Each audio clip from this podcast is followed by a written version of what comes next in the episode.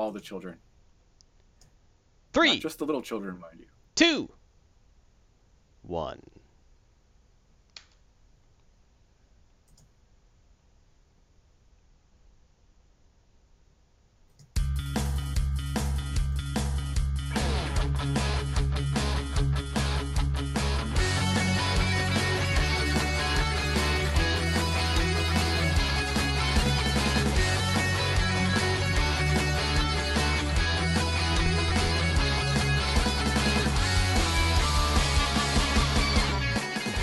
Evening, everyone, and welcome to this, the Legion of Myth Weekly live stream.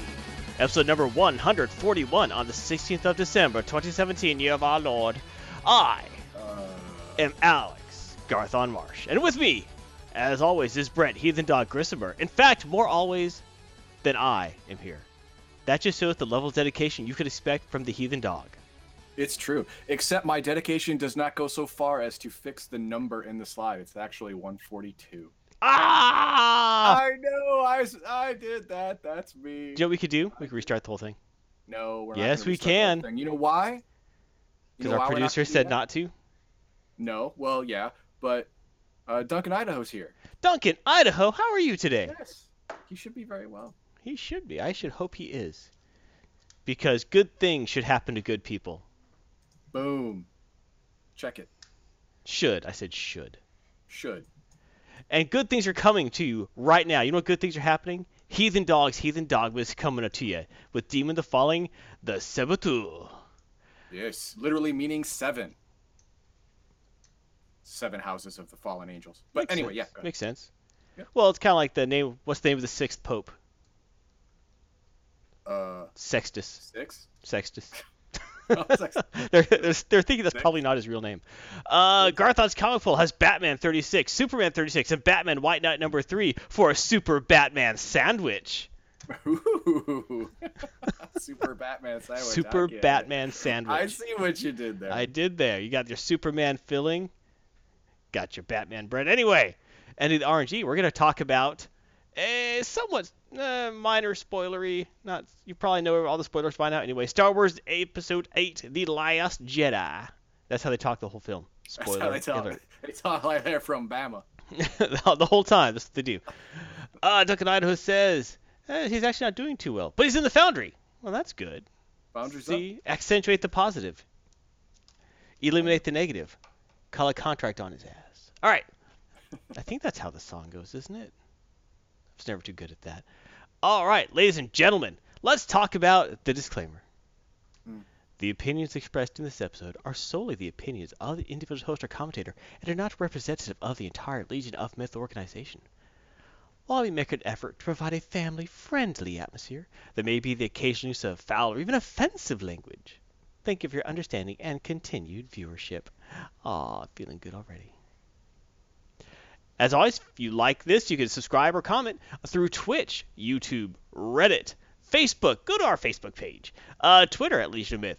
Our just join our Discord channel, message us through Facebook, or join our Steam group. Come on, it doesn't cost you nothing to join a Steam group. We'll talk. We'll laugh at all the times we played those games together. Ah, those noobs. They were so pwned.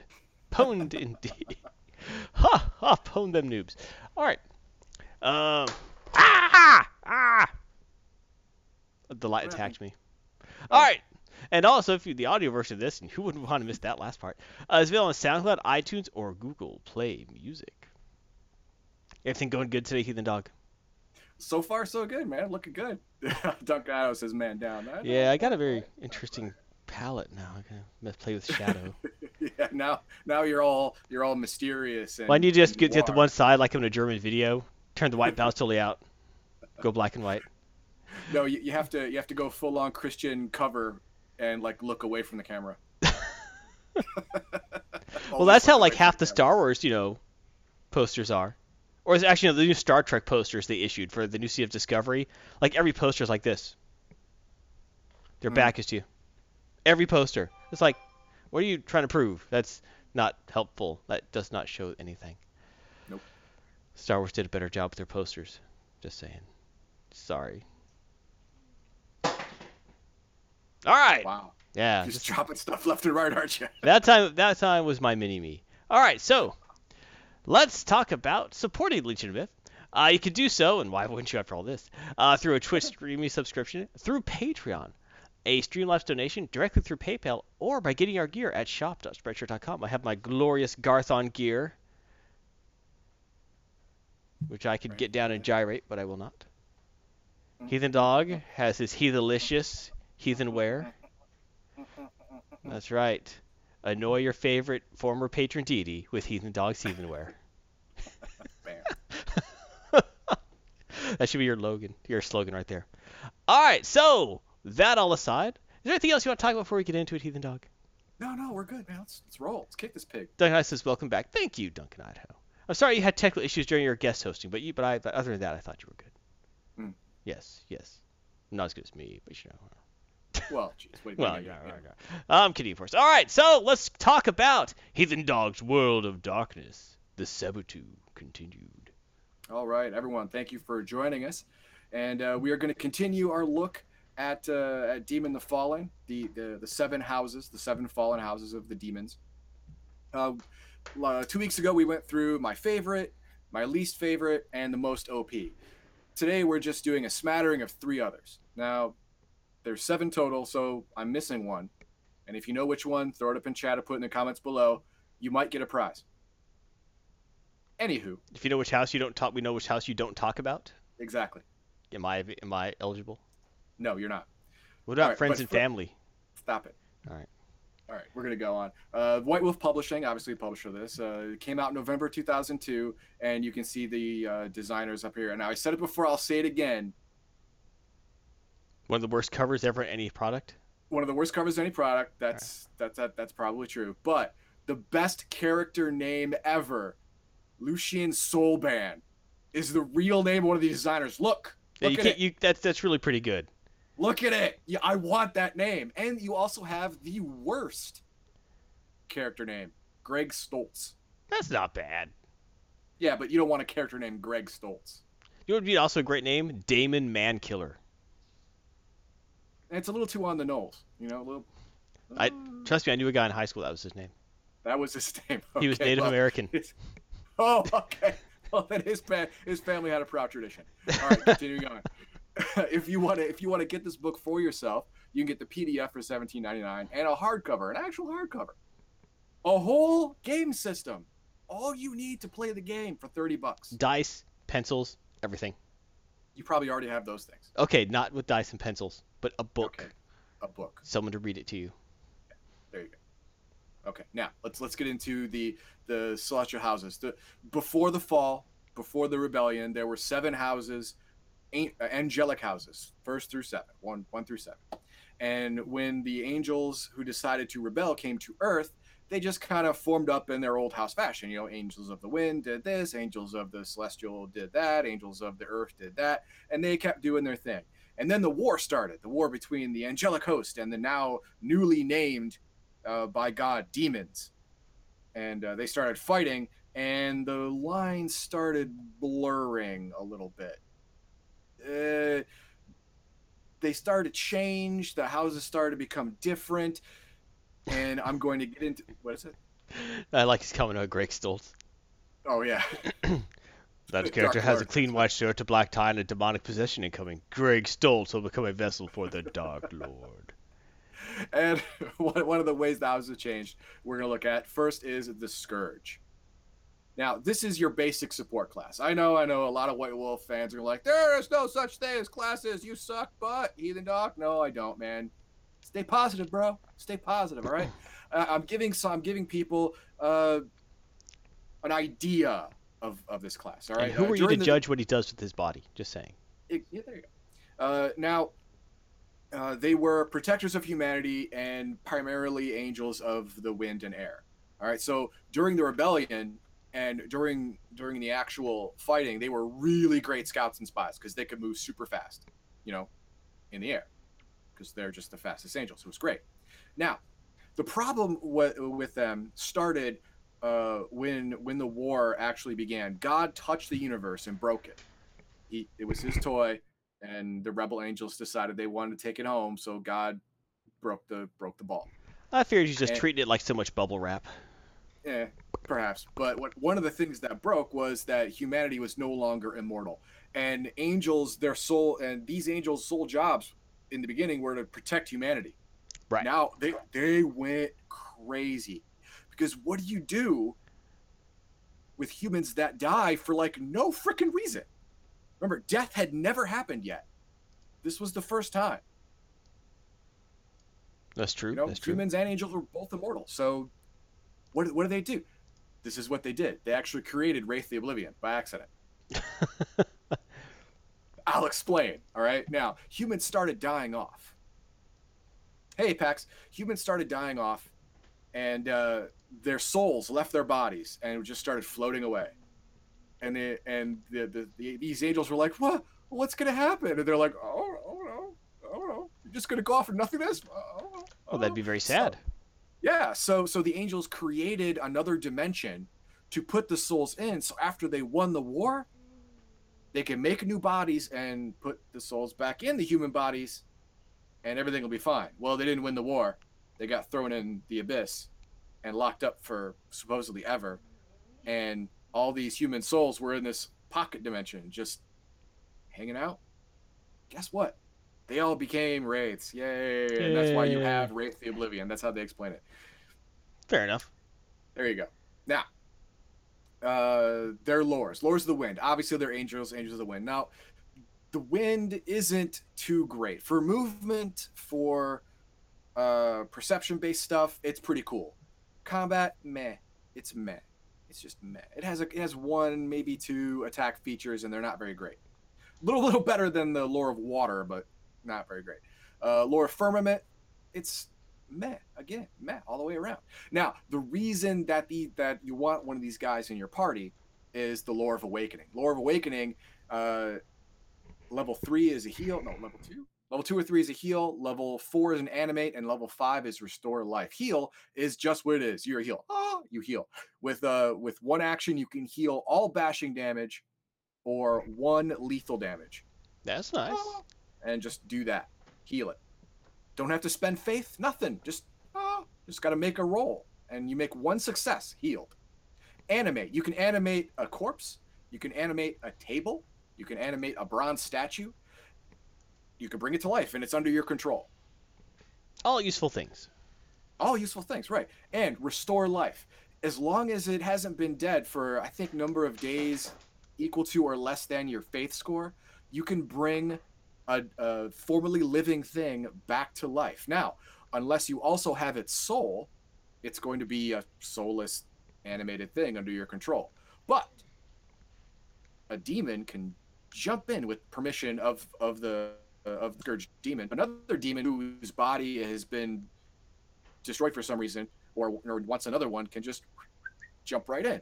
Yay! Yay. Or if you get this, if you get to the human fast enough, their soul hasn't moved on yet. It'll get just sucked right back in. Them to life. Good Oh, for that's you. convenient. Yeah. So yeah, it's convenient to have in your party. Scourge, Scourge. Don't leave home without. support class. Exactly. Now we'll go to the fiends. Now, the fiends or the, were the fortune tellers. They they actually uh, they were charged with creating and maintaining the cosmos. When I mean cosmos, I mean they created the stars, the moons, planets, uh, maintained their orbits, uh, maintained their rotations, uh, decided on what temperature each star was going to be, what color, all that stuff. Like, like the And- king of the universe in Katamari Damacy. Okay. As you can see, I don't get the reference, but all right, Trust me, during it was the awesome. okay during the war, they were utilized because they could see probabilities. They their whole job was to create order from chaos, so they can follow threads into the future to bring to bring them to the most likely outcome of an event. And in battle, as you can imagine, that is very very cool power to have in a great big campaign. Well, yeah. Uh, and their their whole thing is knowledge is power. The more you know about someone, the more you know about something, the better you are at predicting it or his or her movements in the future. So if you have some, for example, Jack the Ripper is going around killing folk, and this fiend is trying to find Jack the Ripper either to shake his hand or to stop him. The more the more the demon knows about Jack the Ripper personally, the easier it will be to trace him back where he was or where he is going to be. Well, like Sun Tzu Correct. said, know your enemy as you know yourself. Exactly, exactly. As an example, now the lores, lore patterns. Uh, rank three is Foresee. You can you can step onto say a football field. The an hour before the game, you roll your dice. You get enough successes, you can see the outcome of the game. Or Time to gamble. There you go. Or you, uh, you you're meeting someone for a hostage exchange. You get there five minutes early. You use foresee. You foresee that they're going to try and bone you, and they have they're going to have snipers there, there, and there who are going to kill you. Well, guess what? Now you know. So it's very useful, very useful to have. In combat, not so much. Stopping or or helping out combat, very, very, very useful. Now portals. This is cool because it's very much like the mage power, only you don't get paradox. It's nice. Oh, hey, Uh, there you go. Oh yeah, you can teleport. Now, uh, level three is teleport. Level four is co-location. They're basically the same thing, except four you can bring other people with you.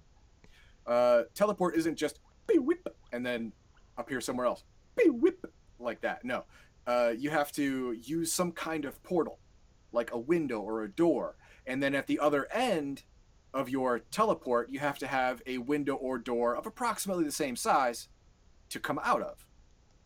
So you open a door in Las Vegas and you walk and you walk through the doorway and you're now in Paris. You can do that.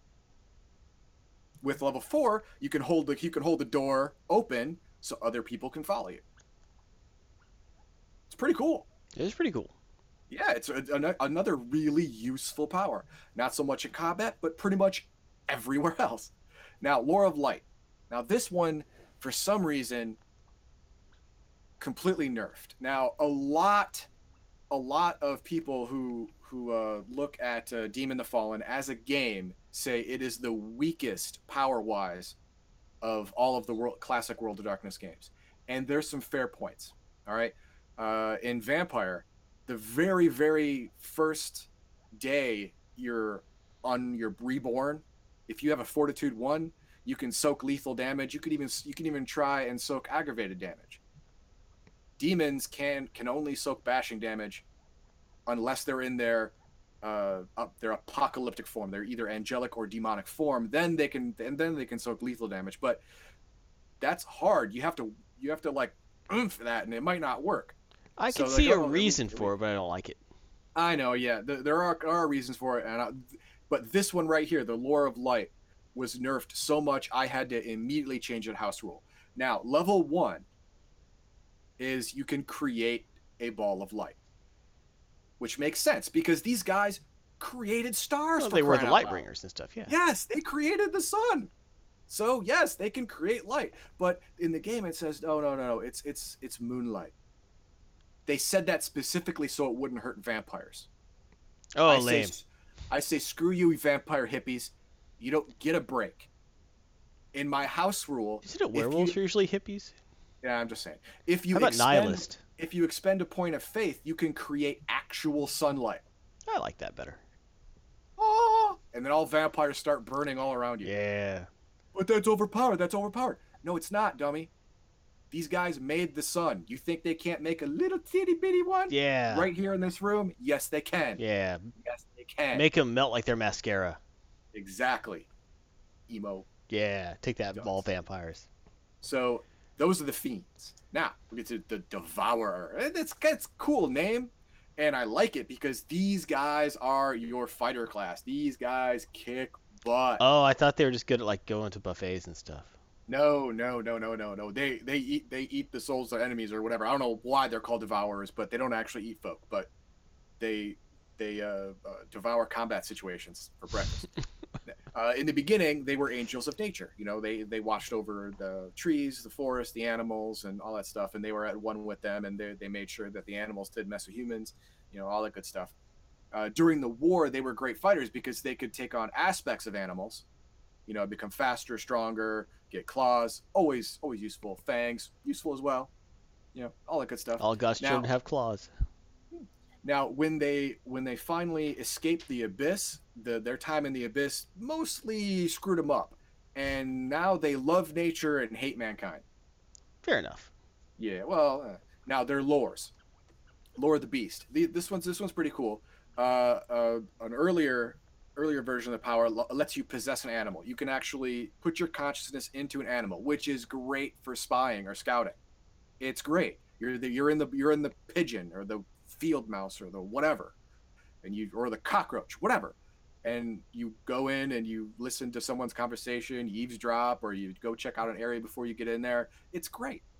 And then a higher level version, I believe this is four, you can actually change yourself into an animal.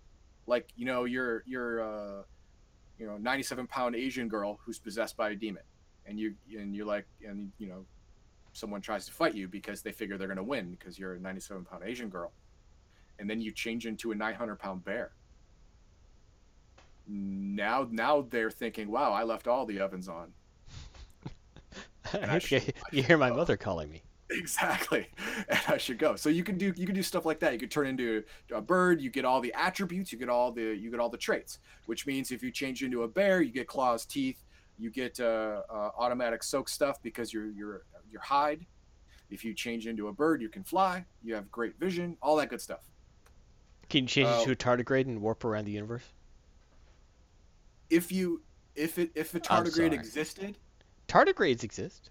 no no no if a A, star trek a giant space tardigrade. a giant space tardigrade existed they could turn into it because they're the ones who created them I like this. Don't They mind me. I'm just a little water buffalo. Go, go about your created all classified briefing. animals in the universe. So, if it if it exists in the in the universe, or it ha- or it did exist at one time, they could change into it. Now, lore of the wild.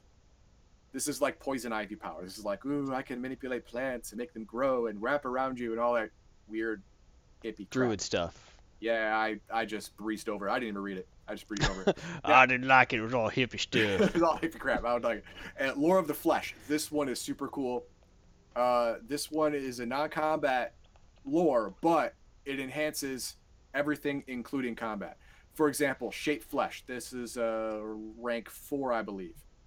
You can actually permanently alter all of your physical stats, That's pretty good. raise or lower, up to five. I'm lowering my race. stats right away. All your physical stats and your appearance. That's pretty good. Shape, you shape the flesh to make it more pleasing. Yeah.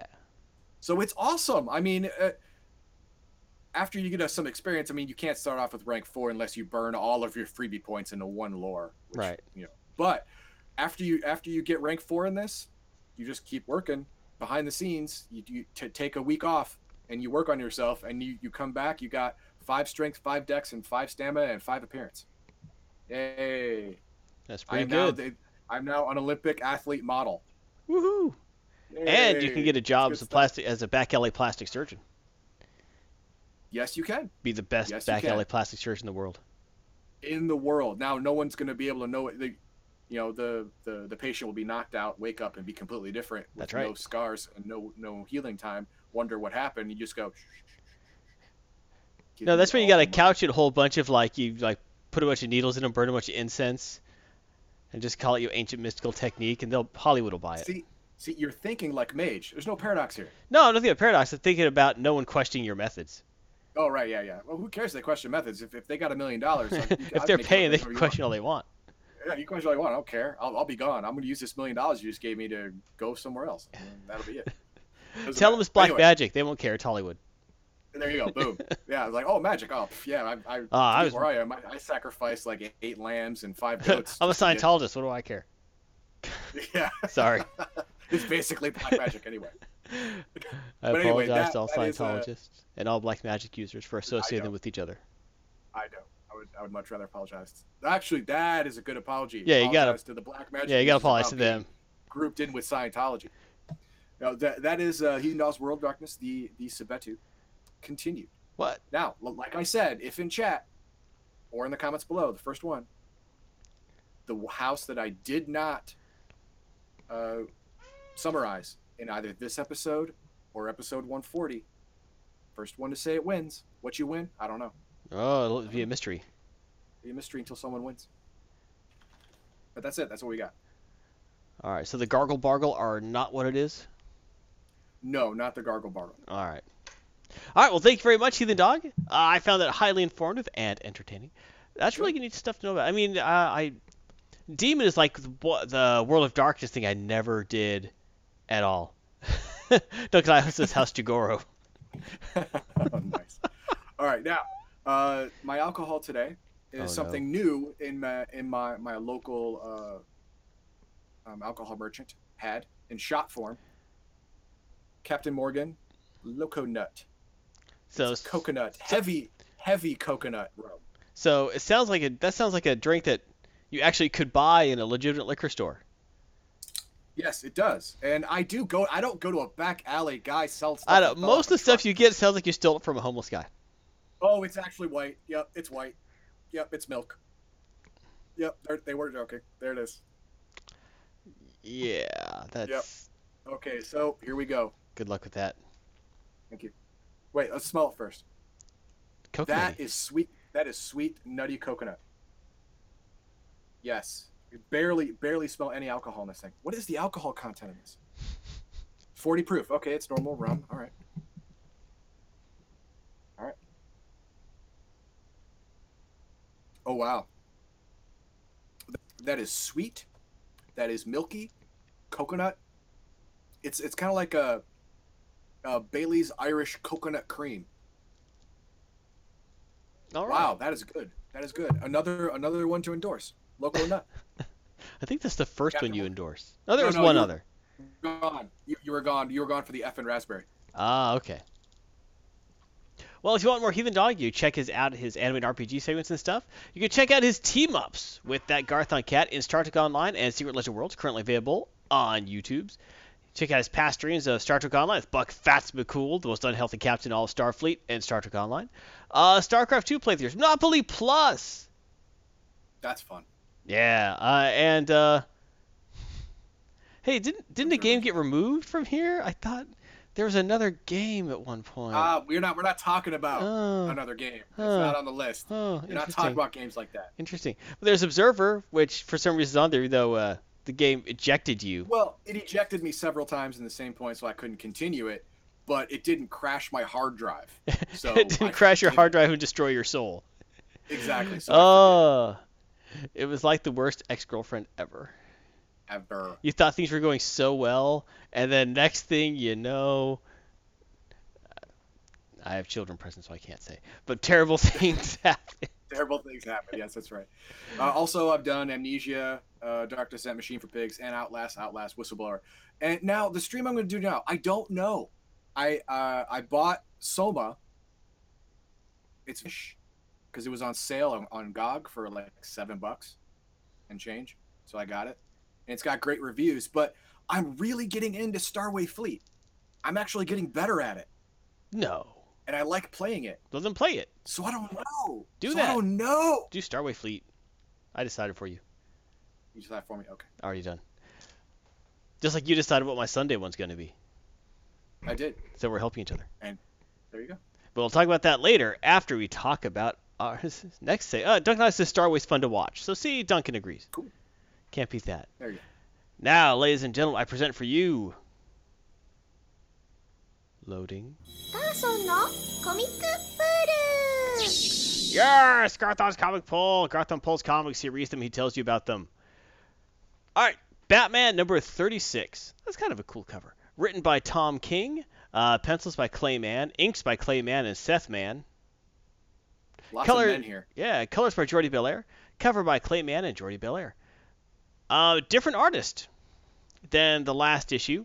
Uh, than the whole desert arc with having to talk to Talia al Ghul. Or actually some chick who was there for vaguely described reasons. Uh, anyway, let's forget about those last two, three issues because they were worth ever remembering at all. For story it. or art. Scrubbed. Yeah, they're uh, not terrible, but just pointless. This issue, uh, you know how every issue gets a name, kind of like every episode of a sitcom or something. This Sure. issue is actually called Super Friends.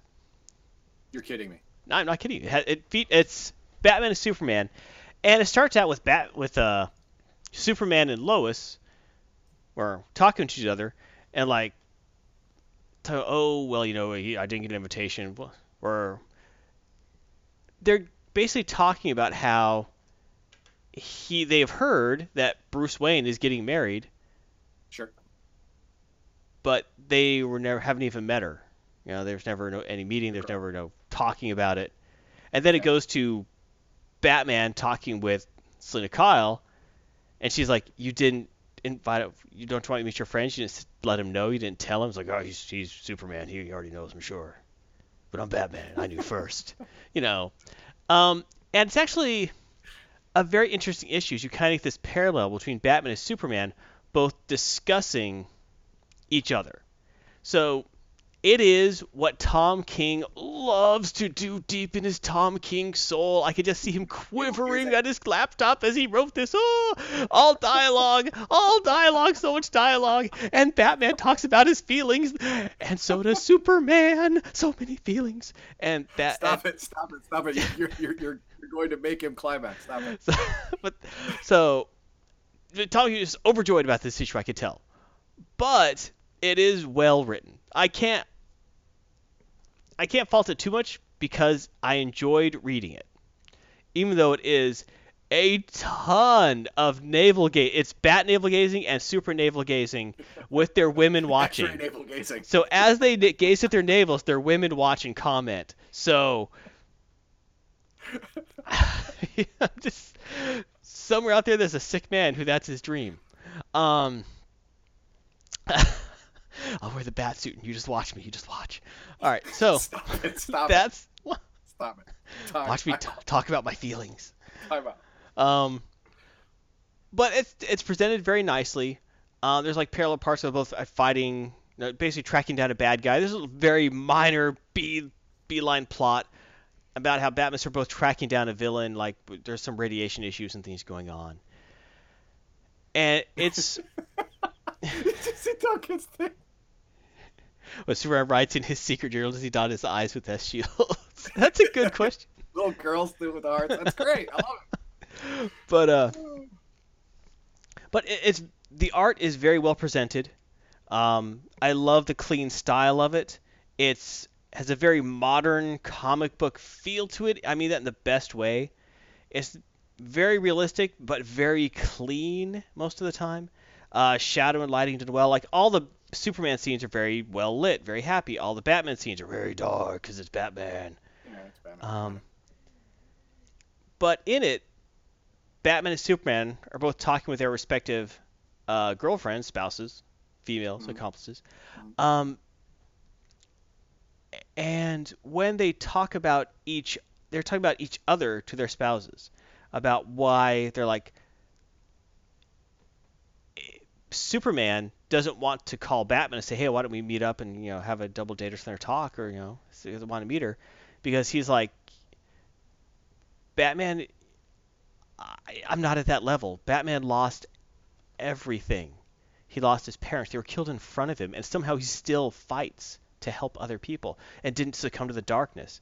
And then you got Batman talking to Catwoman saying, "Look, it's, it's not about you. It's I don't." I, I'm not even worthy of being his friend sometimes. This guy lost his entire planet. Everyone he loved ever was killed, and he was sent This so as an. It was so. It was actually. It was actually really neat to read. Them going back and okay, but come on. I mean, I I've I've heard this story. Yeah, you've heard thousand you've heard the story a thousand Yeah. times, but it's Come really on. nicely presented. And the kicker is at the end, they've both kind of tracked down their respective villain, right? And so, Mhm. um, Lois has actually arranged a meeting with the guy to like hear his list of demands or whatever. And Superman's like, "You're not going alone. I'm going with you." She's like, "No, I- I-" but anyway, so they're going to the elevator, go to the building where they're going to meet him. Meanwhile, Batman and Catwoman are like, "I've tracked down our, the villain we've been tracking. We're going to go through this elevator shaft." So basically, they end up getting off the elevator at the same point, right? At the hmm. same floor, like looking at each other, like all four of them. It's actually a really neat scene. You know, they get off the elevator, they look at each other, and Superman looks at Batman and says, "How did I not see you?" And he says, "I'm Batman. You're not supposed to see me." Really? Yep. That's what happened. well, he said you're not happened? supposed to see me. But they both kind of look at each other for a bit. Then Lois Lane leans over to Catwoman. is like, "Hey, hey, I'm I'm Lois Lane." Yeah, we, You must- we, you must we be know. Catwoman. We, we know. you're you're the most famous reporter in the world. Yes, we all know who you It's are, Miss Lane. Like, Thanks a lot. Well, also it's kind of funny is like one of the reasons they when you talk about that part. At one part they mention Lois basically mentions,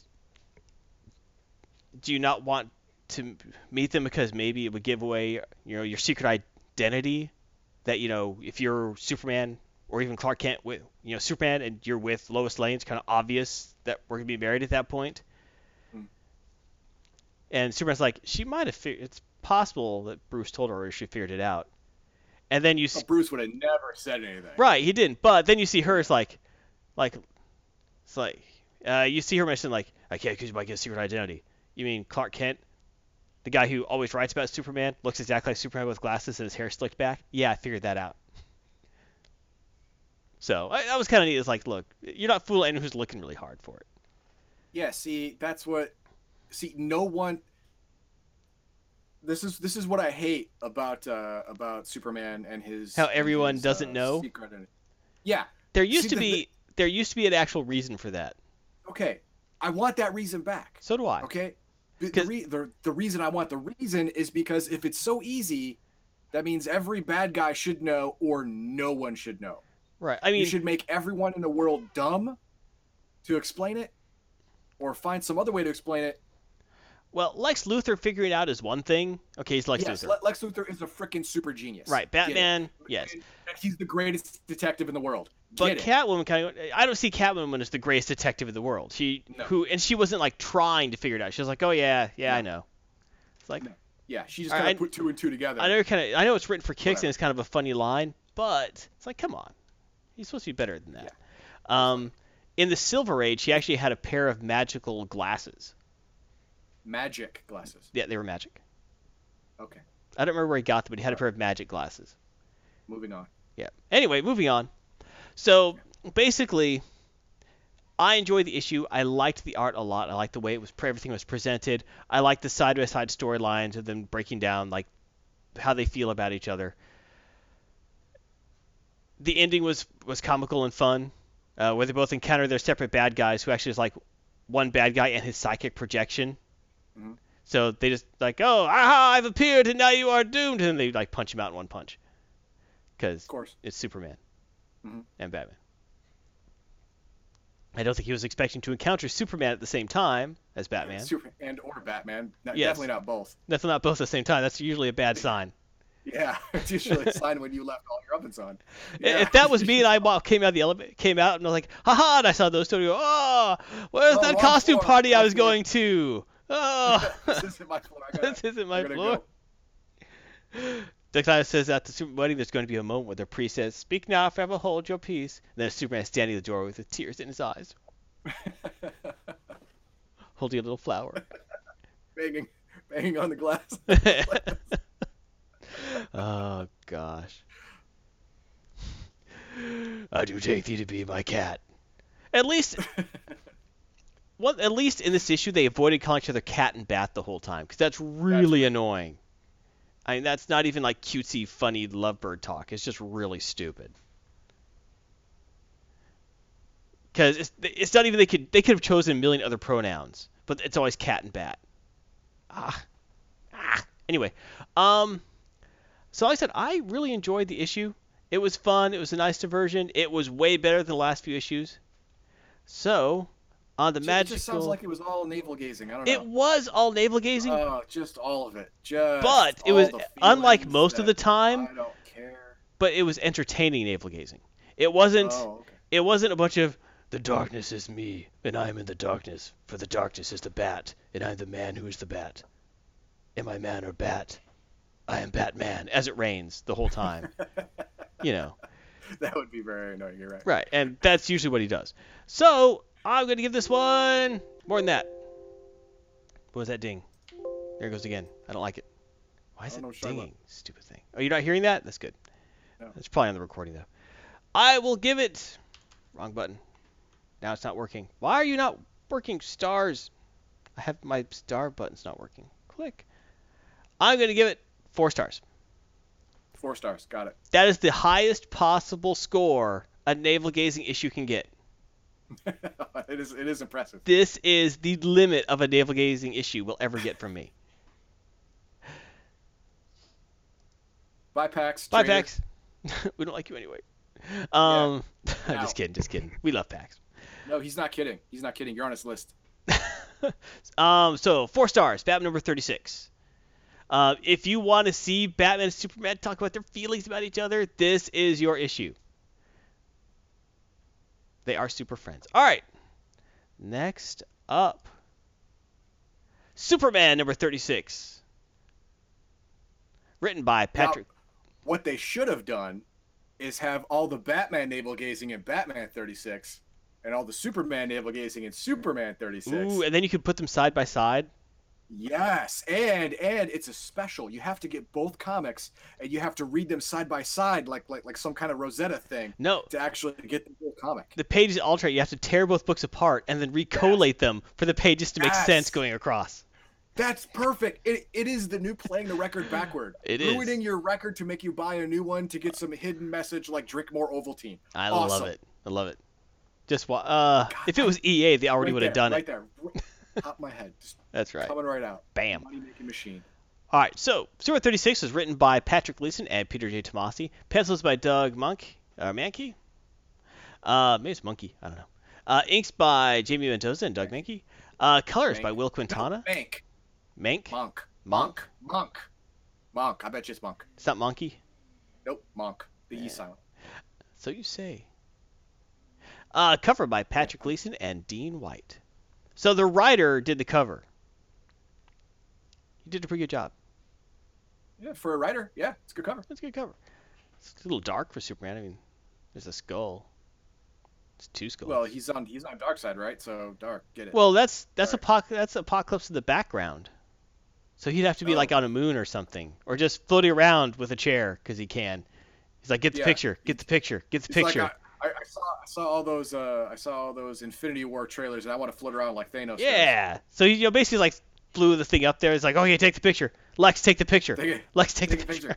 Take a picture. Hurry up. All right. Anyway, the lights fade. Dang it, I gotta fly us around the sun again. All right, come on. uh, anyway, and the last issue ever got stranded on Apokolips. Uh, Lex Luthor's fault. Well, not the last issue, but Well, yeah, issues. Are they were stranded. Uh, the different factions of Apokolips were all fighting for control to get or take Darkseid's throne because Darkseid is well currently a baby on another planet, and they don't know this. They just figure he's dead. Yeah. Um, well, Steppenwolf. As as dead. Yeah. Steppenwolf got all whiny about how no one's listening to him, used his super weapon and pointed at the planet's core and snuffed out all the fires of Apokolips. Yay!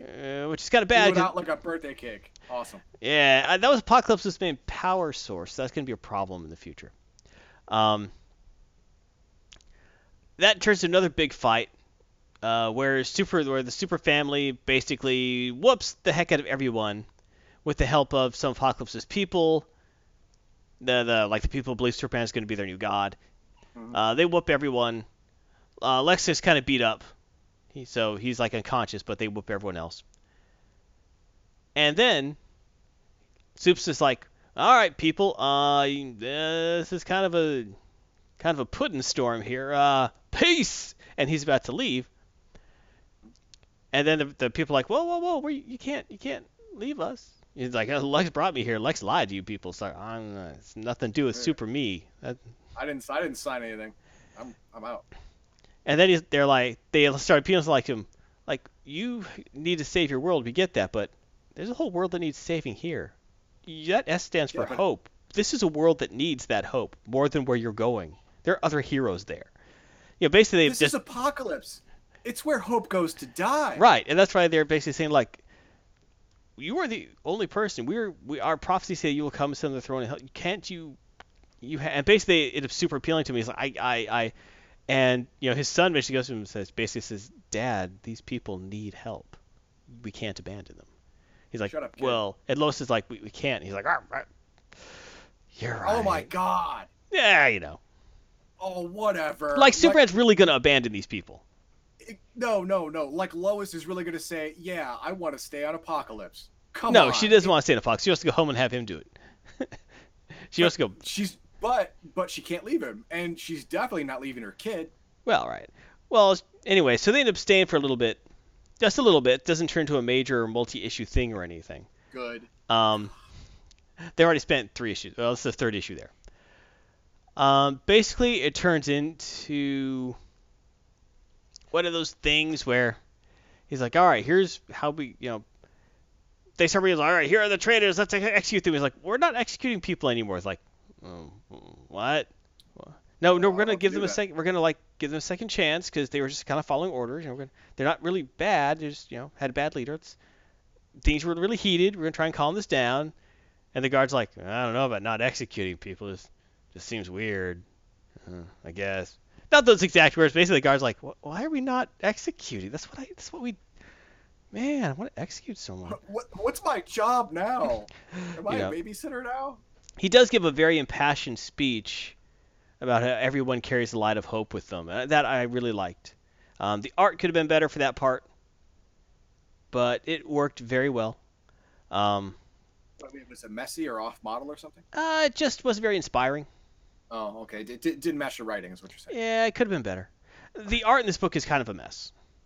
Uh, lines are real messy. Sometimes it's awesome, and then some panels are like he just like I don't care. I'm just you know, you know there, there it's kind of it's the art's pretty uneven. Okay. It's like I could tell that uh, Doug here, uh, Mr. Monk, Mankey, is uh, is good, but some panels he seems to care more about than others, and you could feel that. Um, but in the end, he goes and basically like starts teach. It's kind of the uh, teach a man to fish thing. He starts showing them how to actually like get along with each other without stabbing each other.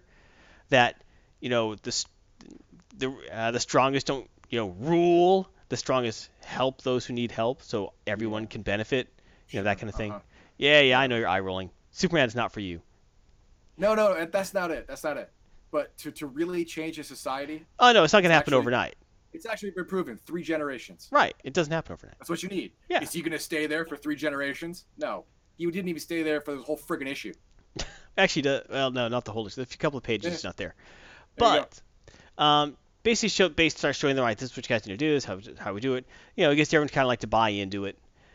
Um, and he, he's like, you know, if you ever need me, you can call. I will come, you know, right away. You know, and they're like, yay! And you know, he appoints governors to help out people who, the people who like in the beginning wanted to like actually be nice to each other for a change. Mm-hmm. And you know, we're changing the dungeons and stuff for it. So, mm. it was a nice resolution. It was kind of the expected resolution, everything going, on, but it was still nice. Um, but at the very end is what kind of put me off. The whole premise is disgraceful. Well, you're just a grumpy person.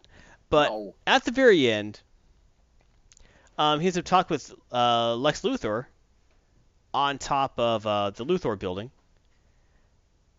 And, you know, Superman shows up. He's like, oh, Superman, how strange you'd voluntarily visit me. You know, I mean, you know, you know, since I thought we were partners, because in Action Comics, you know, they had, you know, agreed to be partners to help save Metropolis. Like, I don't think we're partners. We'd help each other out, and when I beg you for help, you uh, you blow me off. And uh, the League calls, you're there instantly. Apokolips calls, you'll you'll run there instantly. But me, uh, your so-called, you know, brother, you know, your so-called partner, nothing, nothing there, huh? Room need to die on a planet. Appreciate that. You was like, to you know, fair, he's a tool. To be fair, he was a jerk about it. But you know, there's a point when you say like I will always be there for you, and then you're not. You're like, yeah, I'm tired of you. Um, but basically, Lex is fed up with Superman again because he is.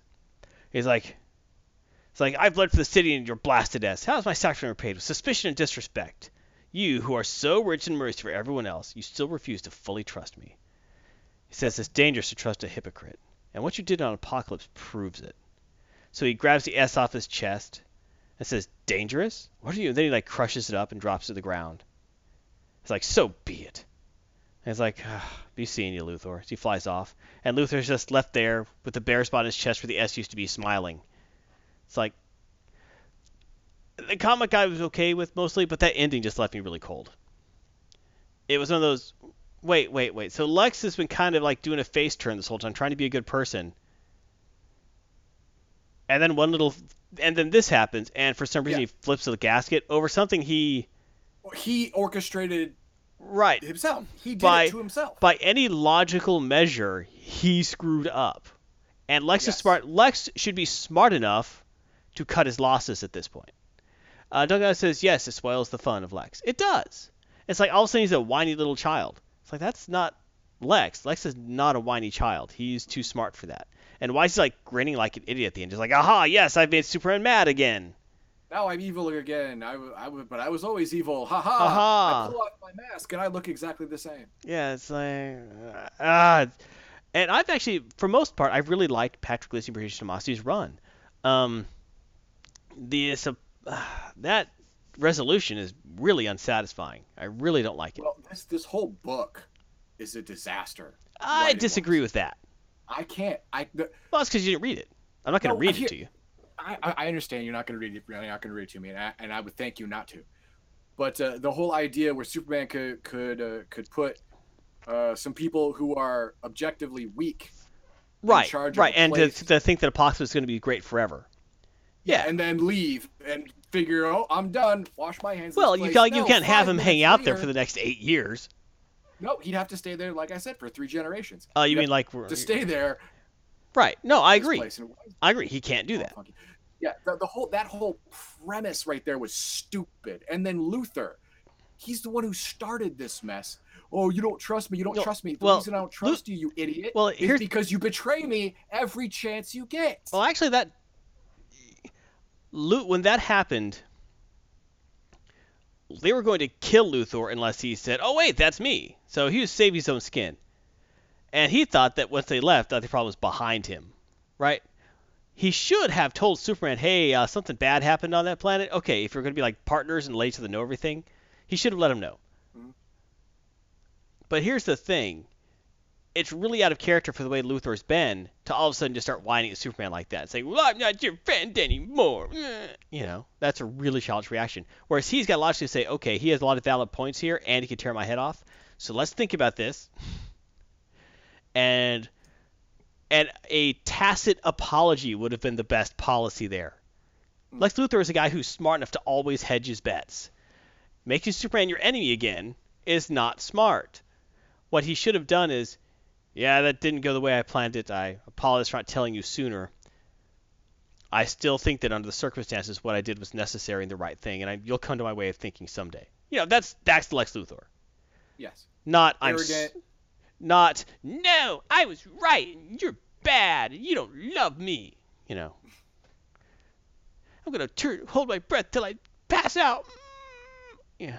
So, and that's what this is. I'm taking my ball and going home. I don't like your S anyway. Eh. so, did not like. Like I said, the art was hit or miss. Some panels were looked really good. Some looked like a notebook doodle that someone colored in really well. Uh, Will Quintana did a great job with colors, I gotta say. Um, I don't know if it's a problem with the inks or the pencils necessarily, because a lot of times pencils are the inker is trying to get like these wild pencil lines and it just doesn't work. Um, so I don't know who to blame. I blame the penciler. That's the way I do it. So let us see. No, wrong button. Two and a half stars. Maybe Two and a half two. stars is an average book. Yeah, I'm gonna call it average. Ugh. No, it's not. It didn't make it. The It writing had a was horrible premise and it had a worse ending. Come on.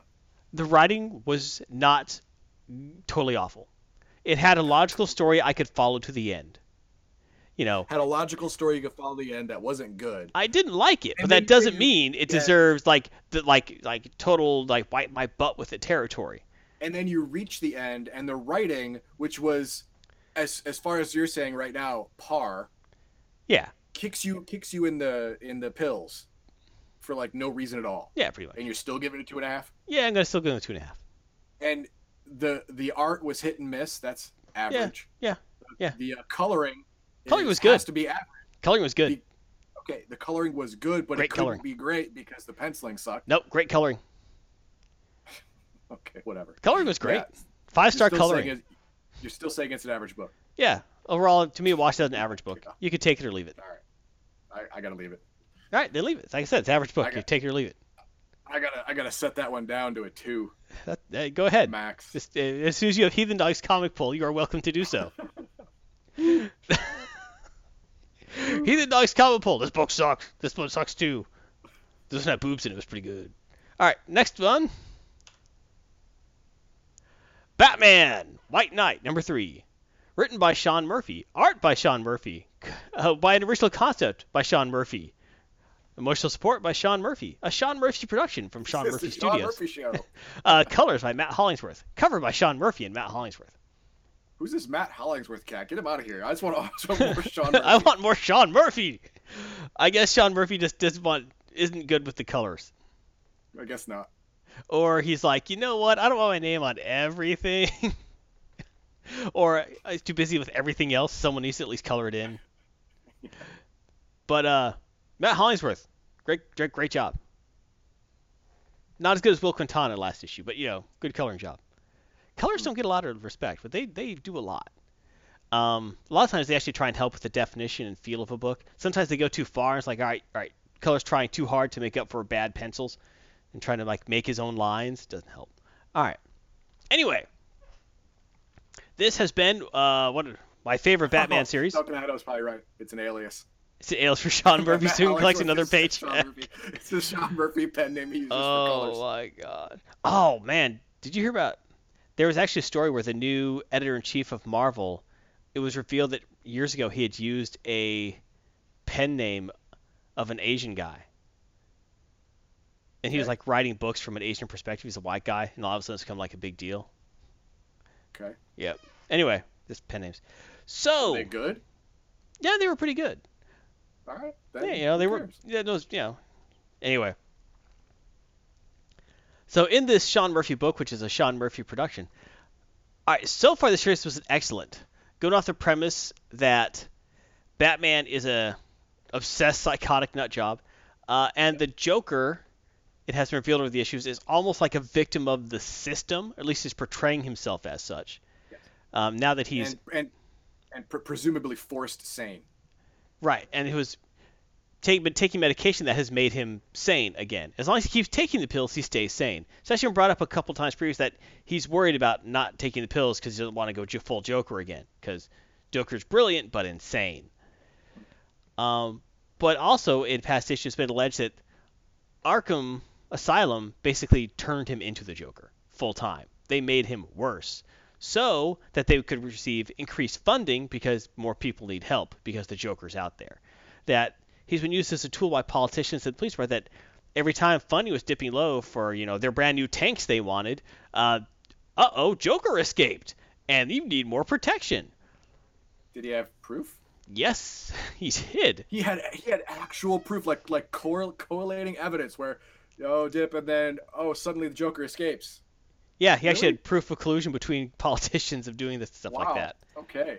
Um, he right, found good for him. he found proof. This issue, issue three, Batman White Knight, um, starts off with uh, as we was revealed previously, there were two Harley Quinns. There was the original Dr. Harleen Quinzel, and after she got tired of uh, Napier becoming Joker full time and going absolutely super loopy, that she just couldn't take it anymore because she loved him for being crazy, but loved who he was on the inside, not the crazy Joker persona. That was something fun to hang out with. But when it started getting too far, when he became super obsessed with Batman and couldn't see beyond that anymore, she left him, but got replaced by what she called a, uh, you know, an idiot cheerleader with a bigger rack, who was obsessed with the Joker because she's an idiot and insane, which was a nice meta commentary upon how Harley has changed since her original creation.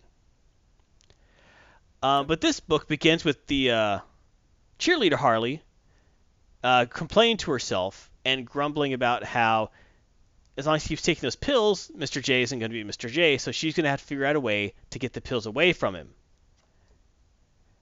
You know, that the Joker is more than just a mask. The Joker is the man, and she's going to prove it because he's awesome. And she changes her costume, because why not? It's less slutty cheerleader and looks more like a broken puppet, I guess. Mm. Yeah, whatever. Um,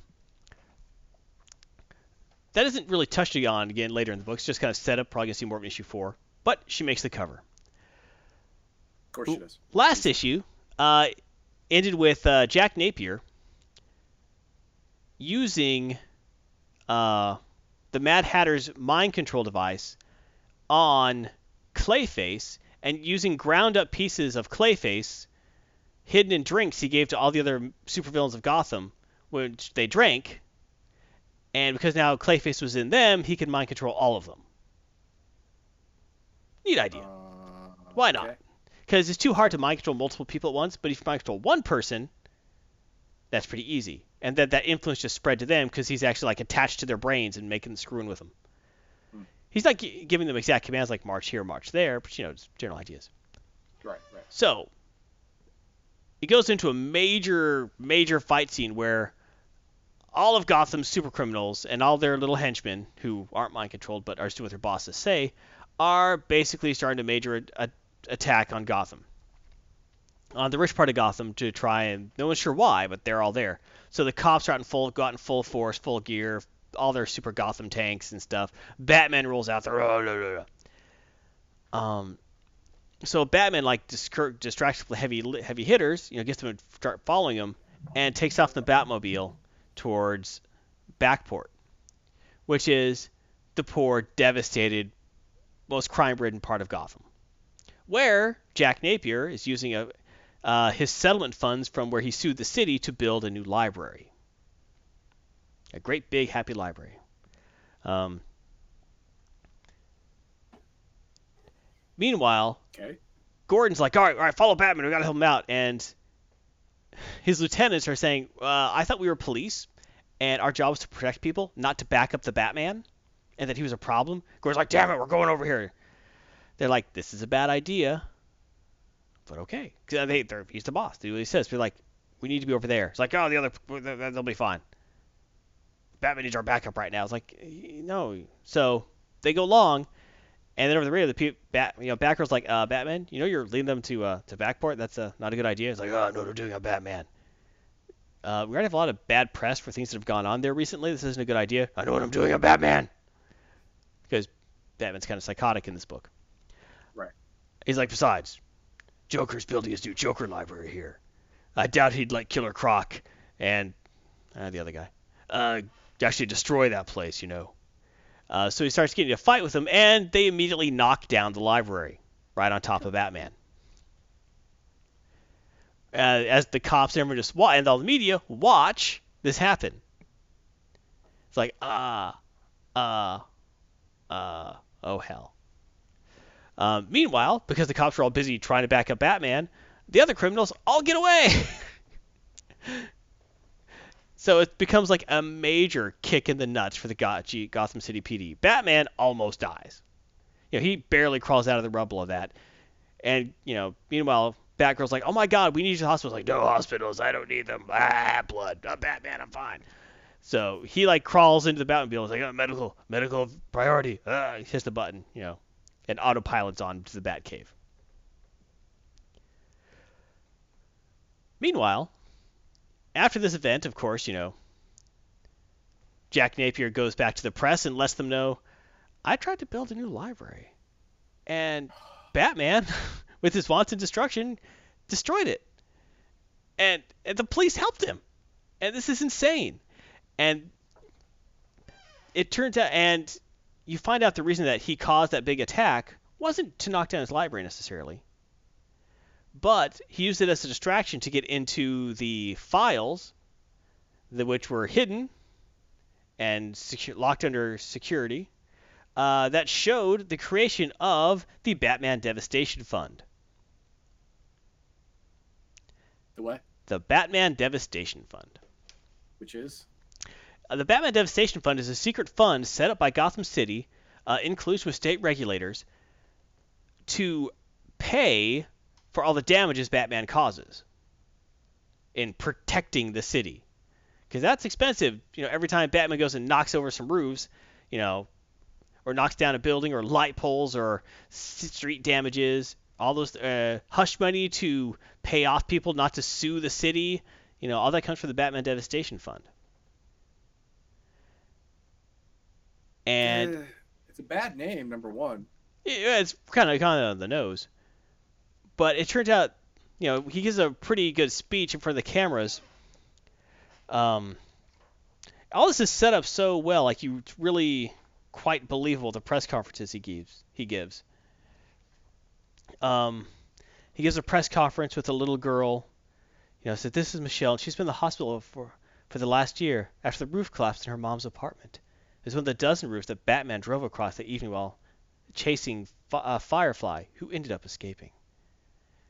There are hundreds of Michelles in Gotham, hundreds of people injured by Batman. Who pays for their medical costs once the smoke clears? Who pays to fix their houses or the roads or bridges or playgrounds surrounding them? Let's not know the biggest cost, the emotional damage to the victims. But unlike other public servants, Batman's unaccountable. No one seems to be keeping track, except for the politicians, who need you to pay for it, you, the gatekeepers. Of course, they don't let you tell you about their Batman Devastation Fund. They slipped it inside the National Disaster Relief Fund and set aside money for floods and hurricanes and hid the evidence of their private firm, Mayor Hill's old firm. And here are the proof, the records I uncovered for the wreckage of yesterday's attack. What does it cost for you to pay Batman to defend your city? $3 billion each year. $3 billion not spent on floods and hurricanes. 3 billion a year on Gotham's only disaster. Batman. Wah.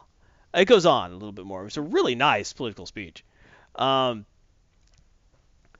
while that's going on, Batman drove his butt home under autopilot and goes to where Alfred was injured, was dying. Uh, in the previous issues, he had worked with Mister Freeze, to like working like a cryoserum to help help him.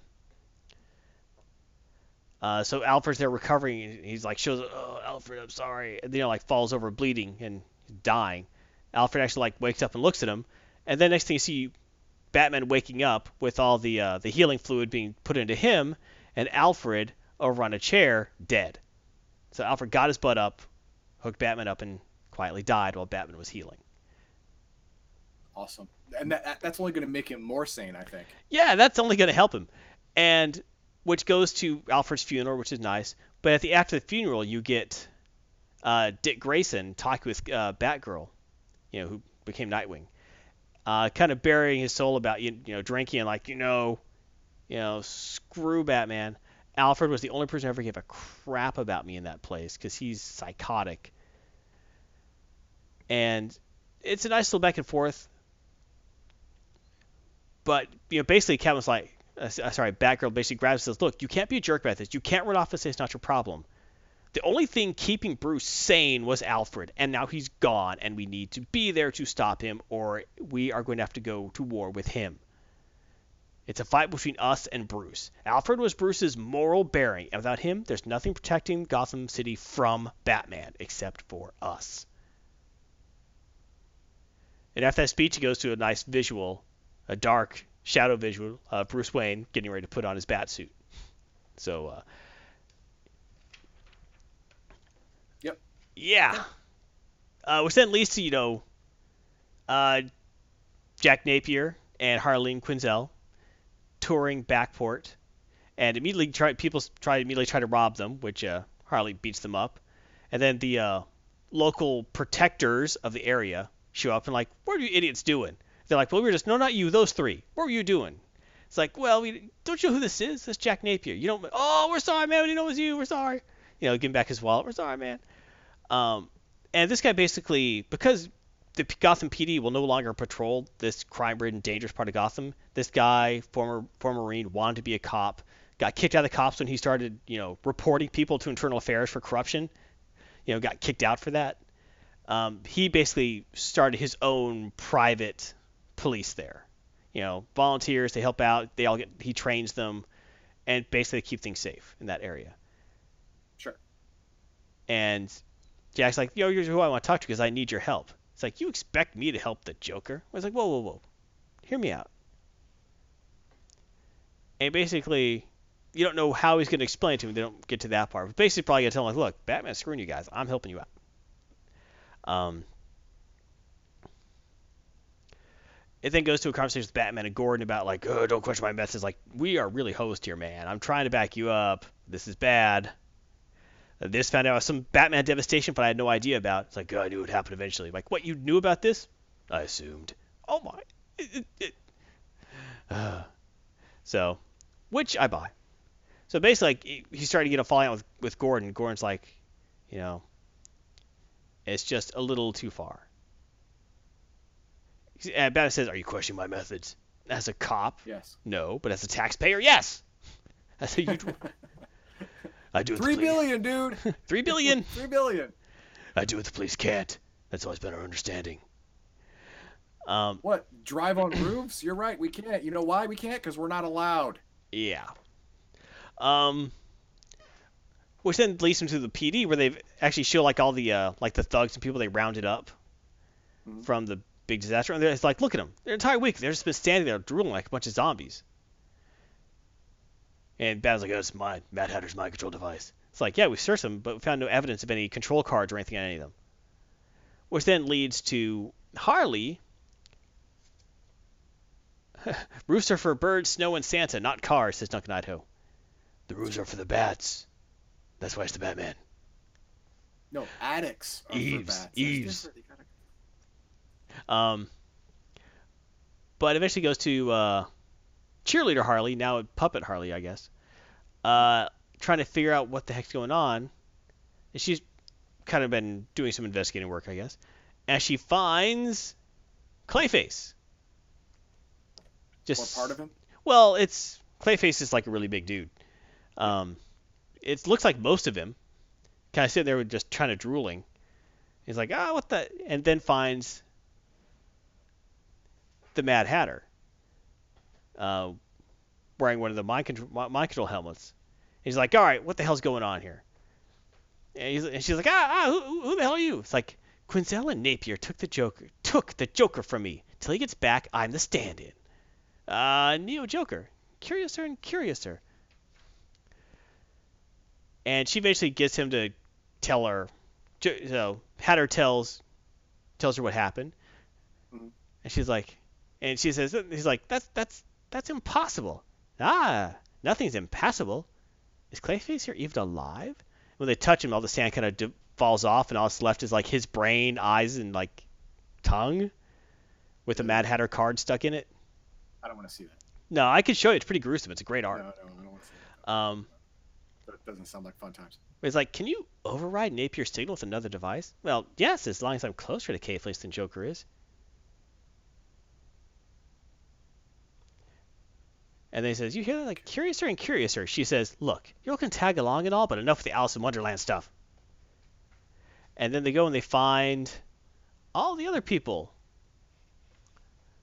Who, All the other people. well, the other guys that, uh, not the thugs, but like, uh, you find the other people who are under the Clayface mind control. Mhm. Uh, it shows like Killer Croc, a uh, bunch of other guys, the ventriloquist. Uh, who's that guy? Anyway, bunch of really tough guys still there. Is that Bane? Yeah, I think they got Bane. Um, so a bunch of guys still under the control, and now it looks like Neo Harley is gonna have her time with them, and she's gonna try and bring Joker back. So kind of a kink in old Jack Napier's plans. That was unexpected. Yes. I didn't expect to see that.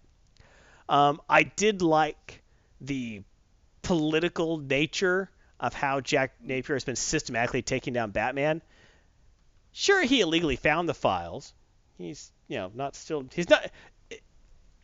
I find it interesting, like the deconstruction of this, how he's taking Batman down. Batman is nearly psychotic. It's a nice take on all the characters, and it's isn't done to the point where look, Joker's the good guy. You never really feel that. It's that nice line of like, well, he has a point. It's like how when Lex Luthor is written right. It's like he has a point, but he's still wrong. You know?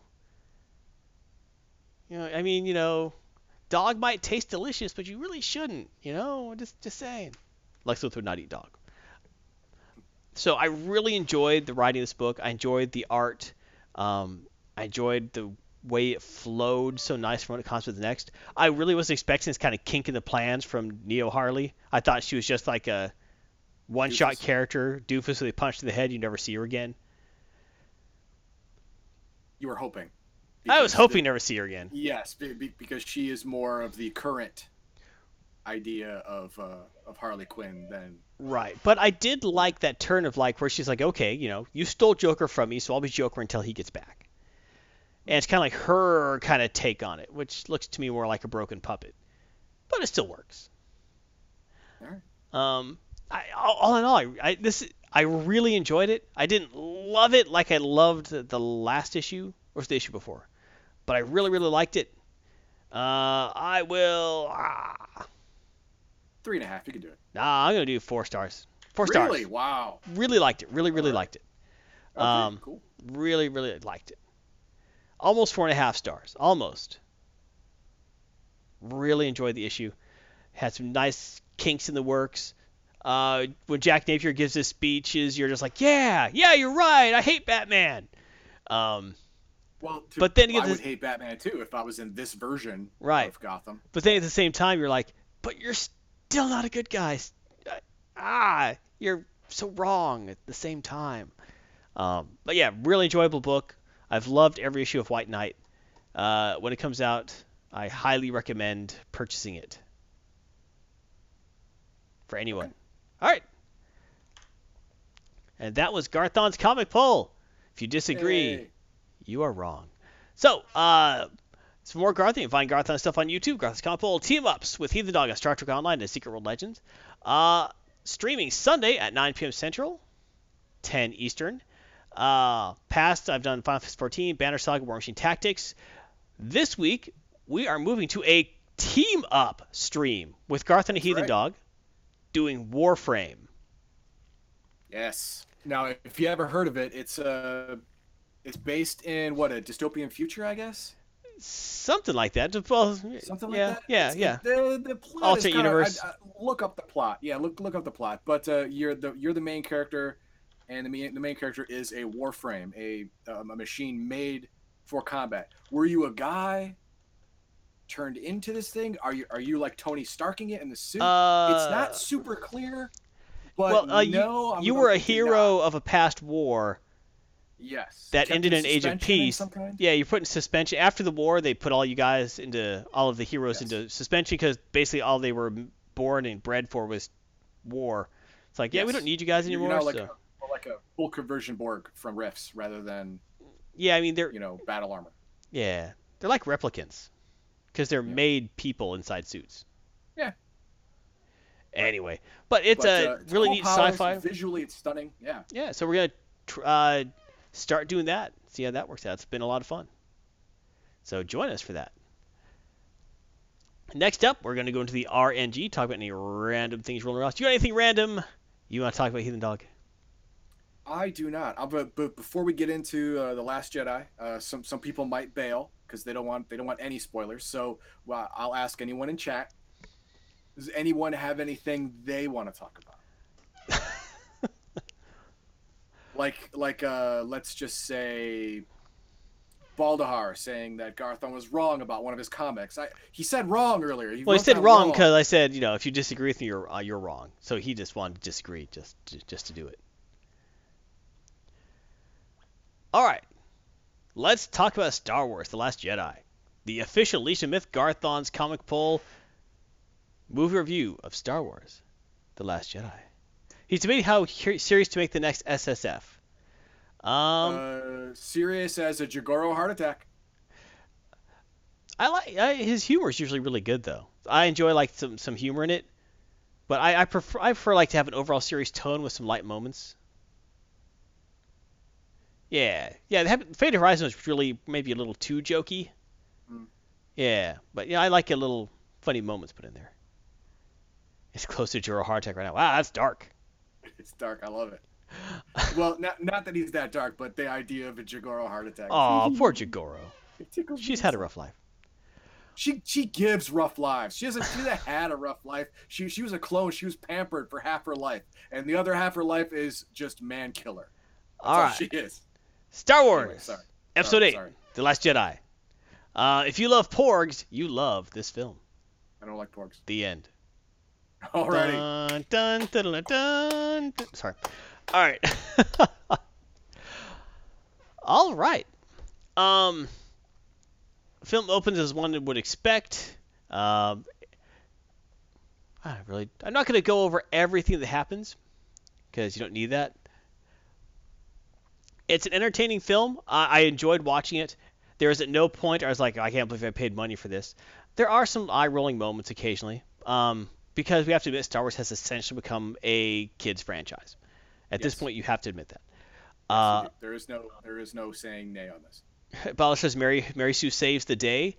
Uh, no. No, they're they're uh, they're actually, from what I understand, they're they're following the same trajectory, right? Like A New Hope was like, oh, going up on a good note, and then the second one, oh, going down on a bad. Yeah, this one kind of ends kind of like eh, th- this one basically fo- very much follows the Empire trajectory, but unlike A New Hope, which was almost a frame for frame remake um, by director Yosemite Sam of A New Hope. You- Everyone's heard my Yosemite Sam correlation to that. You know, it's like your Death Star blows up one planet, I got a bigger Death Star. It blows up five planets. You know, I like to use it too. You know, oh no, someone drove in my trench and blew it up. Ooh, How, uh, who could have seen that coming? After the two other times. Mhm. Um, tell me she dies. She does not die. Lots of other people do.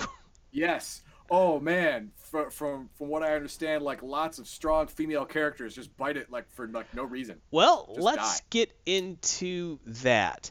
Um, the if you are a side character in this film, it does a complete disservice to you. And oh my gosh, I need to look up that chick's name real quick. Rose, see if she's Rose, uh, no, no, I'm talking about Rose. I'm there's actually a general s- or commander somebody Mhm. Um, who. Oh come on, she's not even listed in this list of characters. Uh, ah. come on, man. Let me see. Um. uh, Wow, Kylo she Ren. get credit. Wow. No, no, I'm talking about something else.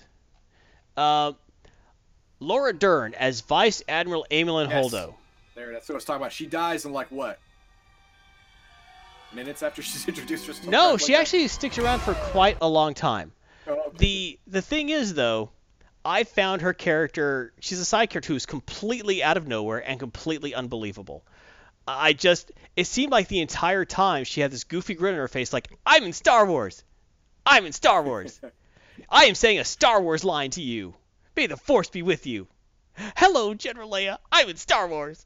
That's the Yeah, see, Samuel L. Jackson was able to hold that stuff in check. Right. Eh, You know, most of the act there's some other side actors like uh there's this one uh, like a administrative assistant who's probably like a colonel or something. Uh who's a British chick with a with a large proboscis, but she's solid the whole time. You know, she's obviously a side character just there to say they're closing in, you know, but she nails it. But uh, but this chick, whatever her name was, she just couldn't hold it in. Um, Laura Dern, just the whole time, One I, of the I things that really drew us. did not buy the character, didn't understand what was going on with it, and also like she makes a a brave sacrifice. Why didn't she do it a lot sooner?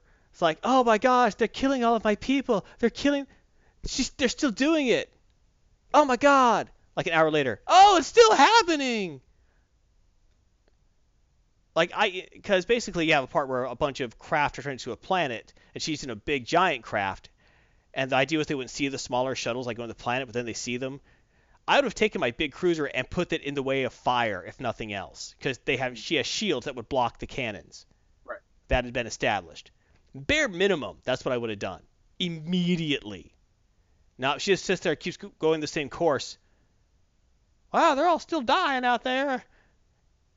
And then, anyway, so I just, I didn't, I felt nothing when her character died.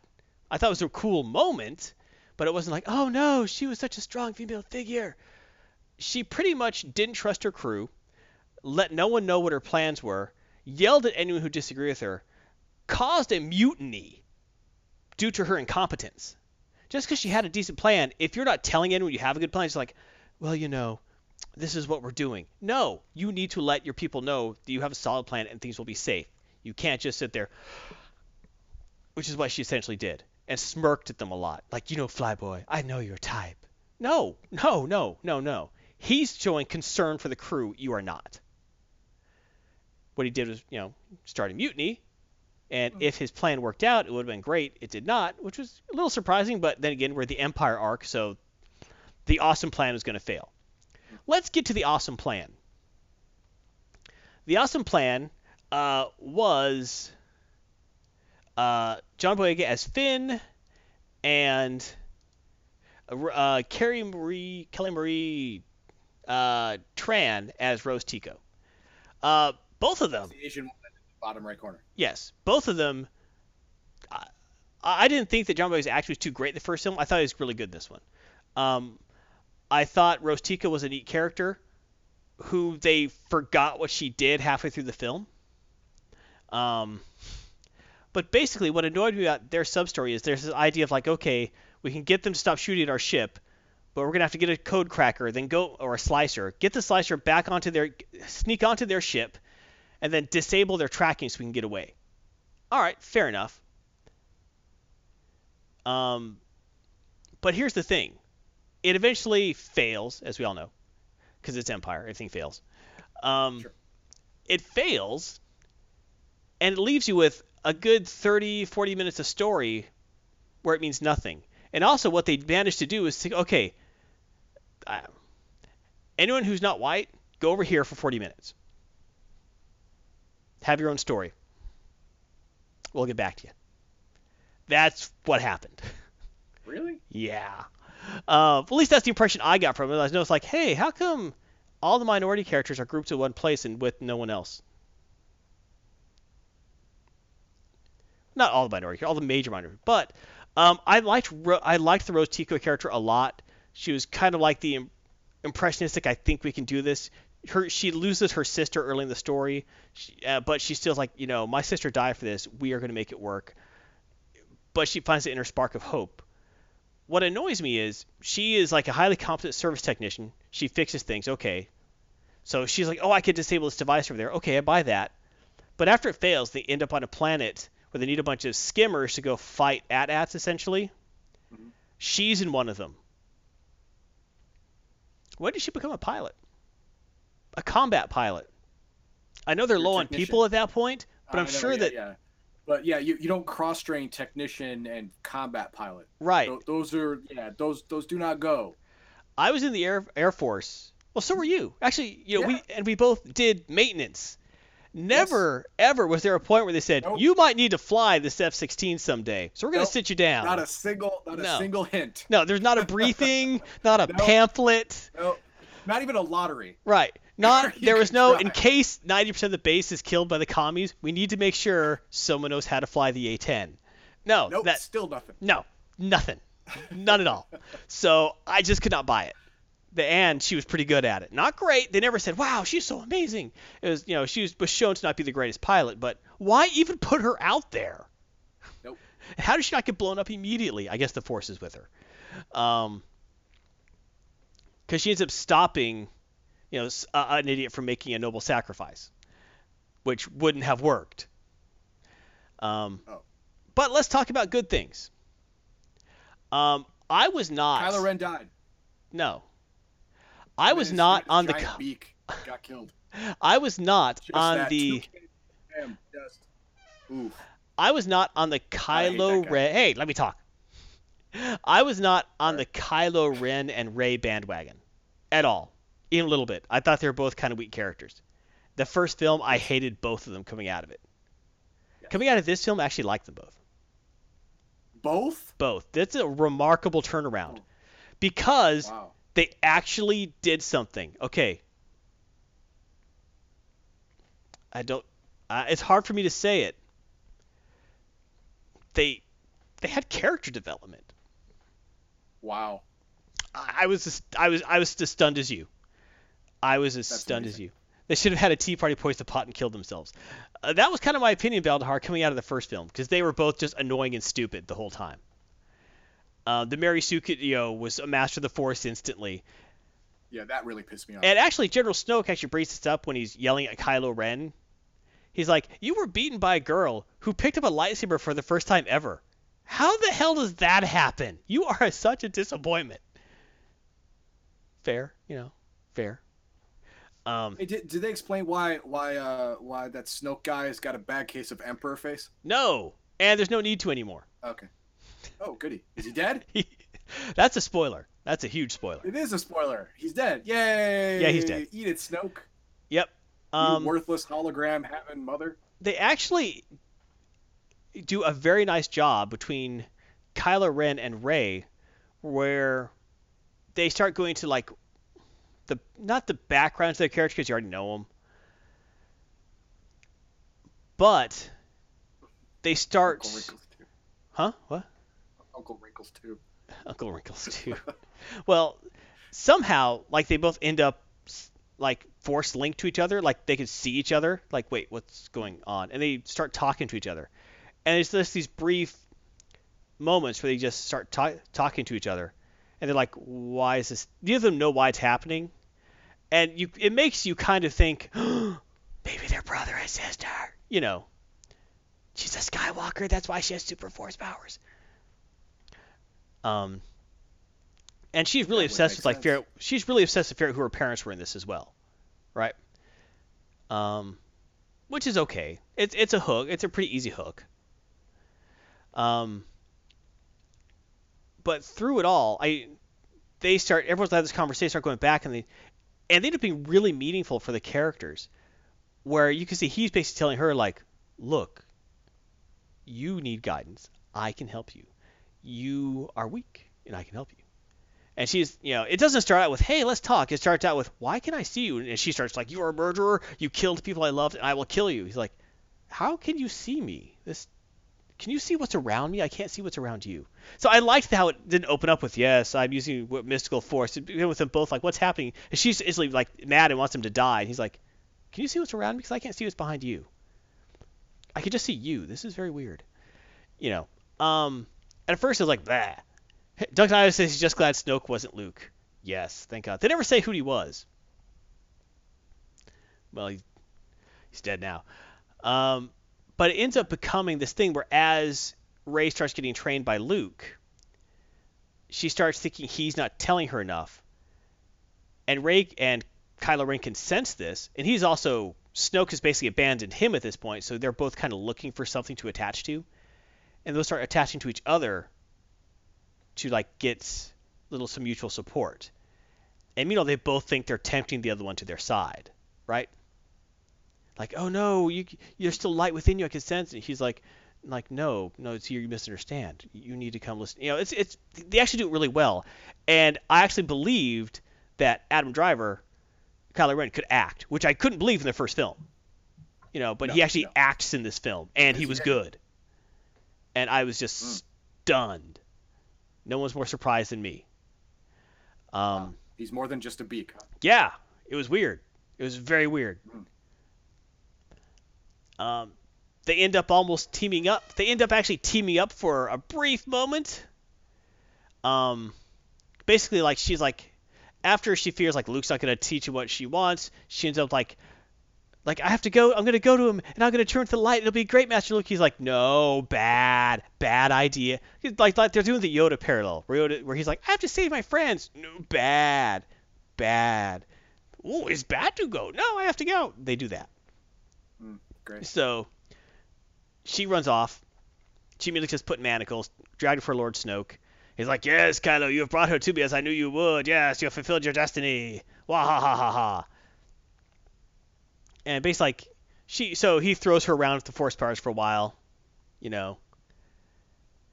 You know, then she like tries to grab a lightsaber with the Force, and he just like grabs, the, grabs it with the Force, knocks her head with it, brings it back. Like, you idiot! Come on, that's gonna. I'm, I'm there. He's like, all right, Kylo Ren, kill her, kill her. It's like he he won't kill me. It's like, oh no, I can sense his mind. I can sense his dedication. He's chosen his target. He turns the lightsaber. He watches point and he ignites. And that's when the lightsaber next to him like turns towards him and ignites, and then he like pulls it through him and cuts him in half. As he shocked falls to the floor dead. Hey. And that's when the royal guard all go, "Arr!" and they each grab a lightsaber, uh, have a really awesome fight scene against the royal guard. Um, not super awesome, but pretty cool. And it actually comes to a great character moment, where like where they're like, "Yay, we killed Lord Snoke! Yay!" You know, and she's like, "Yes, and now we can go and help everyone." And, and start. And he's like, "No, no, no, don't you understand? We did this. We could. We this is what we wanted. Now, now we could bring peace throughout the galaxy under the First Order. And I, join me as my second in command." And she's like, "No, no, that's not what this is. No, what we're supposed to do is we're supposed You're to trying go to and me. You're trying to Sithify me. You killed your master. Now you want to make me an apprentice. That's basically what's happening. back. He's and Yes. as a wonderful scene is like you thought that maybe he's turning because they actually did a nice build. It was like you thought that maybe he was like, oh no, this is wrong. But he's like, no, okay, great. Now he's gone. Now we can rule the empire the right way. Come on. Sounds like Annie. and she little Annie. and she's like, no, no, no, this no, no, no. No, Anakin, you're breaking my heart. It's like, oh, for God's And you can just, like, no. You- meanwhile, you know, a million bucks what Luke's like, uh. So, um, but that was a great, I, that was actually a really nice moment, which was a little expected, but not completely. So it's like, it was really nice. He's still evil. He, he- they didn't, he's not, he's not, yeah, it's like, oh, you're right, father- yay. Crying out loud. Yeah. That, that, that does not make a sane kid. He does have a chance to kill his mom, and he doesn't do it. Aw. You want? He, does he want points for that? No. Well, it's like he, Okay. he's like in his like evil Tie Fighter, and he's like about to launch torpedoes like right into the bridge where he, where he gets censored with the Force. He's like, uh, uh, then he moves his thumb away. Then his two wingmen fire the torpedoes in the bridge for him. Thanks, wingman. Which is a great scene where you see Carrie Fisher sucked into that vacuum of space. Great scene. Which leads to a not great scene where she force where she uses the Force to fly through space to get back through the airlock into the ship. And that was a completely wasted scene that they could have actually cut Yeah, because Carrie Fisher is dead. Well, she shows up in too many scenes afterwards. I'd, I'd have rewrote it. It would have Yeah, taken a that'd be the way lot. to go out. That'd It be the would've- way to go out. It would have taken a lot. Like, She's in like every scene. this is the Carrie Fisher show. Make no mistake. All right, Um, got it. Uh, ends with a big fight scene. Uh, with a lightsaber battle between Kylo Ren and Luke Skywalker. Not a super long scene. Does just enough. Really cool. Uh, it could have been a better scene, but I did like it. Um, you want the spoiler on that one? Well, obviously. All right, I'll give you the obviously spoiler. Kylo won. Well, yes and no. Uh, basically, the resistance is down to like 100 people at this point. They're really boned. They're like trapped in a base. They have no allies coming to help them, and all of a sudden Luke Skywalker shows up. You know, they got all these giant super AT-ATs coming in. They've used Death Star tech to blow open the door. And they're like, well, we're all going to die. This is great. And then Luke Skywalker shows up. He's like, ah, never extinguish the light of hope. You know, I, I'm sorry I've been away for so long. You know, kisses, you know, lay on the head. Hands her Han's dice. Here, hold my beer. And then he And, goes off. yeah, basically, th- basically everyone like watches him like, oh my God, Luke Skywalker, he's back, he's back. And then he just kind of walks out, and he walks out in front, and though Kylo Ren sees him, it's like, all right, everyone target that one individual. And the General Hux is like, what? Everyone target? All right, all right. So they, everything shoots him. And when they finally let up the fire, it's like, well, I think he's dead. And then he looks, and you see, you know, Luke Skywalker like walk out of the crater, kind of brush himself off, like land the ship because they're in like a shuttle watching everything. They land the ship, so he gets down there, and they have the lightsaber battle. But it's kind of unusual that you know, he looks like, look, Ben, I know it's not darken you. I failed you as a master. I apologize. There's still a chance to turn. It's like, no, no, there's no chance. I rule the empire now. It's like, we're the first order. You can just call it the Empire. It's fine. And you know, Luke actually has a real nice line. I don't remember the exact words of it, but it basically is like he says, "The Resistance is destroyed. I control the First Order. The light is, of the Jedi is extinguished from the universe forever." And Luke looks and says, "Everything you've said in that statement is incredibly wrong. First, you don't, you haven't killed the Jedi today. You've today is the day that you've reborn the, the rebellion. The light you you finally lit the spark." That will cause to bring them together to bring hope back to the galaxy. The Jedi don't die today; they're they are finally reborn. It basically goes off through this whole thing about how you know everything's going to be great after this, but right now it's dark. But after darkness comes the light. Mm-hmm. You know, blah blah blah. And while that's while he's talking to him, but bef- well, in the lightsaber battle, the whole time Luke just like dodges every single attack, every single attack, right? Just like like just like ninja like flips and like backbends and dodges everything. Right. And eventually, Right. Kylo comes through, like, ah, just a slice goes right, you know, just a samurai like, you know, ninja slide thing, you know. Sword goes right through him. He's like, turns around, and Luke just kind of looks at him. It's like, they like walks up to him, like, the saber just like goes through him, without making any marks. They start screaming. It's like that, that's what he says. You know, the Empire's dead. Well, it's like then he a big, Luke gives a nice hopeful speech, and that's when you see that Luke isn't even there. He's actually been projecting himself from back yeah. from across the half the galaxy, Mhm. and he's only been doing that to give the the rebels time to escape out the back door, which is like a, a crack in the earth that they. that, that Kylo was was a little brat, and he would Right, he right. would stop the whole attack to try try and kill his old master. Right, rather than actually like scouting for an escape route or anything. Because because the plans for the base showed no escape route, but there wasn't uh because it's such an old base. There was an earthquake. There's a natural fissure in the back that with her force powers, Daisy was able to open up, or Rey was able to open up the rocks. And They all got out. Um.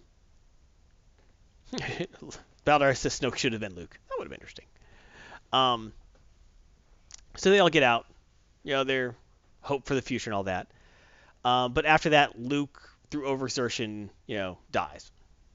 You know, well, he seemed like uh passed out. Then he like kind of gets back up on his rock, meditates, and like fades into smoke, so that he could annoy, you know, Rey in the future as a ghost. Great. He he he Obi Wan'd it. Yeah, he Obi Wan at the end. Uh, I was hoping that he was actually going to do the whole, you know, strike me down, I move stronger. I was hoping he would actually do that exact thing, just not just do that and let, let himself get cut in half. And that that would actually be good because Right. he actually witnessed that. Right, that I would have been down with. he- he was- yeah, yeah. I would I would take that like okay, yeah, it's a it's a it's a shot for shot remake, but guess what? Luke saw that first shot. Right, right. That part Yeah. He was in Would- the movie. He right. saw it. Right. That would have worked really well for me, unlike in Star Trek Beyond, where they tried to redo their Kirk and Spock thing, and it totally failed because they hadn't built up to it, and you didn't buy it. Look, we reversed the roles. What a twist! No, it was terrible. But if they had done like Luke then does the Obi Wan thing, I would have bought into That'd it have been- completely. yeah, that'd have been fine. That would have been Absolutely awesome. fine. Um, but as it ends on the dark note, Baldar is lame. it's a kids movie. Baldar's the dark guy right here. hey, for a kids movie, it's good. Um, so if I were to give this a star rating, I would give it. Let's see if I hit the right button. Nope, wrong button. Yeah, that's right button. Three and a half stars. Eh. Three and a half stars. I liked it. It was a fun film. Take the family, have a good time. There's porgs in it. They're cute. They- Why? Why? because you Why? gotta sell merchandise, my friend. My question is, how do the porgs fly? That's my question. What do they do? What use can they have? They're they're they're Star Wars tribbles. That's what yes. they are. Yes, yes, they are. Oh, They're rats with wings. Awesome. Somehow they fly. Their wingspan isn't big enough. They're covered in fur, so they would be able to do that. I guess they're force sensitive. I don't know, but they could fly somehow. Great. Awesome. You're going to see porgs everywhere, my friend. Stop. Aerodynamics don't exist in Star Wars. It's all force. Well, I guess you're right. It's true. I mean, Bumblebees are force sensitive people. We all know. Well, they, I mean, it's not like the I the only thing if I was trying to think of something like stupider than the force is science, the only thing I could think of, I don't know, let's make something up. Uh, using mushrooms to subvert warp drive. I don't Yeah, know. yeah, something like that. Yeah, so, I, no one would be that. dumb. That, that, that has as that has as much credit as midichlorians. Yeah, pretty Just much. as much credit. Yeah, Spore Drive is the Star Trek equivalent of Midichlorians. Yeah. Yep. Yep. Sorry, sorry, Discovery fans, it is. Duncan, man, I'm real sorry, but that's that, that's like a one for one. I don't think Duncan's on the Discovery bus.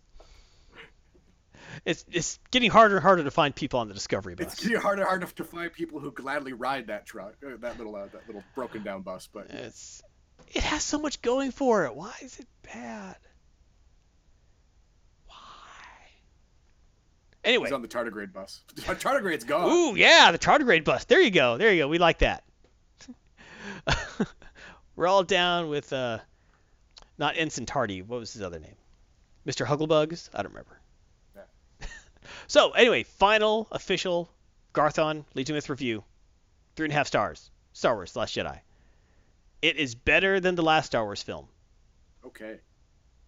I enjoyed it. I, this one I would definitely go. I would, if someone said to me, "Hey, tomorrow we're all going to go see Star Wars. You want to go with us?" I'd go, "All right." Hmm. Lieutenant, See, I yeah, Lieutenant. Lieutenant, not ensign. I'm sorry.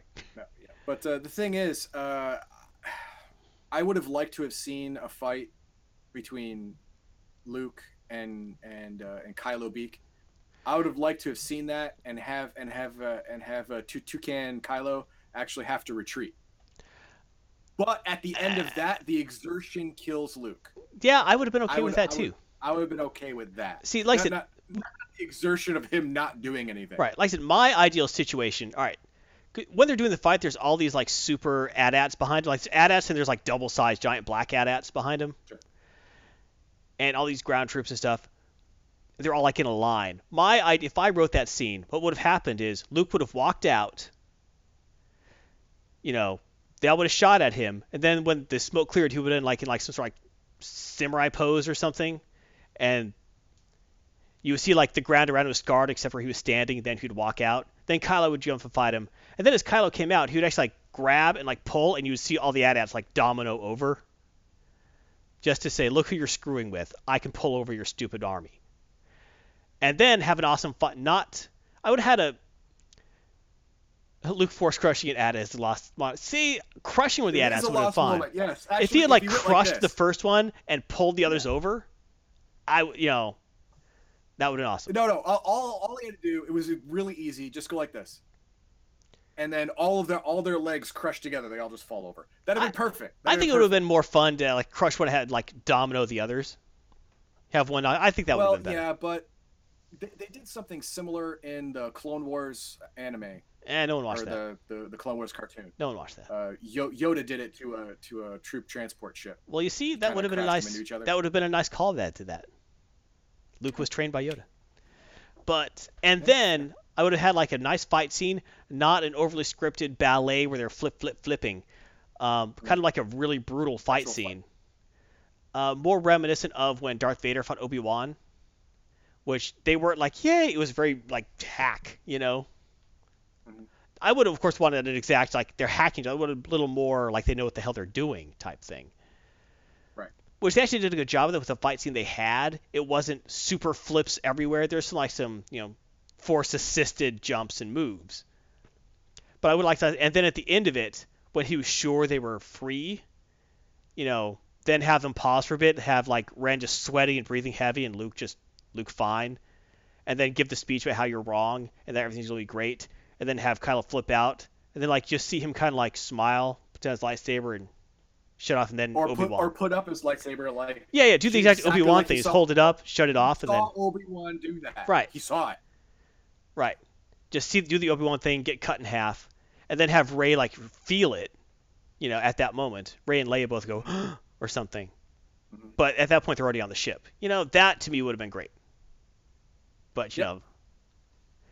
So when But, they uh, do they got hack writers. So what are you gonna do? when they do the uh, the HD remake, you know, in 10 years they can steal that idea from us. Yeah, there you go. We want royalties on that. But anyway, I did enjoy the film. So that is Garth Thon's review. Uh, Kylo flips out, lunges at Luke, but he becomes one with the Force just so he can strike him down, and Red never gets the satisfaction. Aw, That'd been awesome. that would have been a strange ending of the film. Like Luke just cuts him down. All the Empire guys kind of look No, at each no, no, other. no, no. He's saying like like Ren Ren goes to do a blow, and then Luke turns into a Force ghost before Oh. actually. Doesn't even get a. and you know, no, he yeah he did it like a second early, so Ren never gets the satisfaction of taking Luke out. Doesn't even get to cut the like, ropes. Luke, Luke took himself off the board, Oh, that's just so mean. Ren could never defeat his master. That's just mean. I'm about to kill you. I retire as champion. No, no.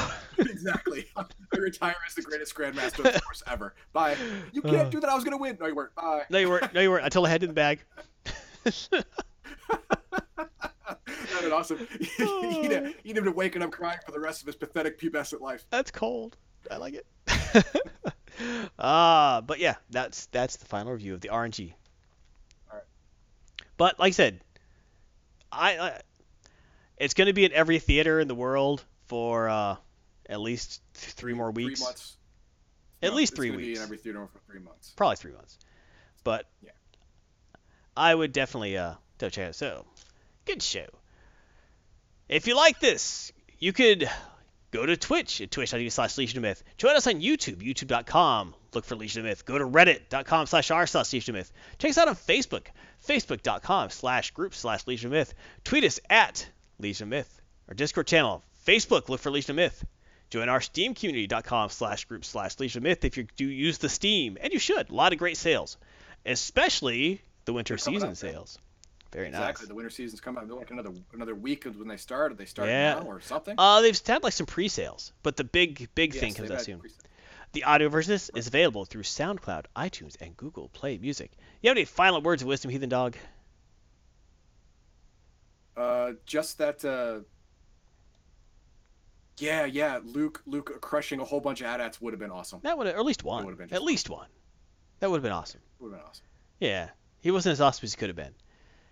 Don't wear red shirts. Always, always a good plan. Yeah, I mean they showed, they even showed that he had his X-wing on the planet underwater. He could have pulled that sucker out and flown over, you know, and then you could have had, you could have given his X-wing to uh, the pilot guy because he ended up losing his X-wing. That would have been cool. I would have liked that too, you know. That'd have been good. Yeah. Been good. See all these things they missed, man. Yeah.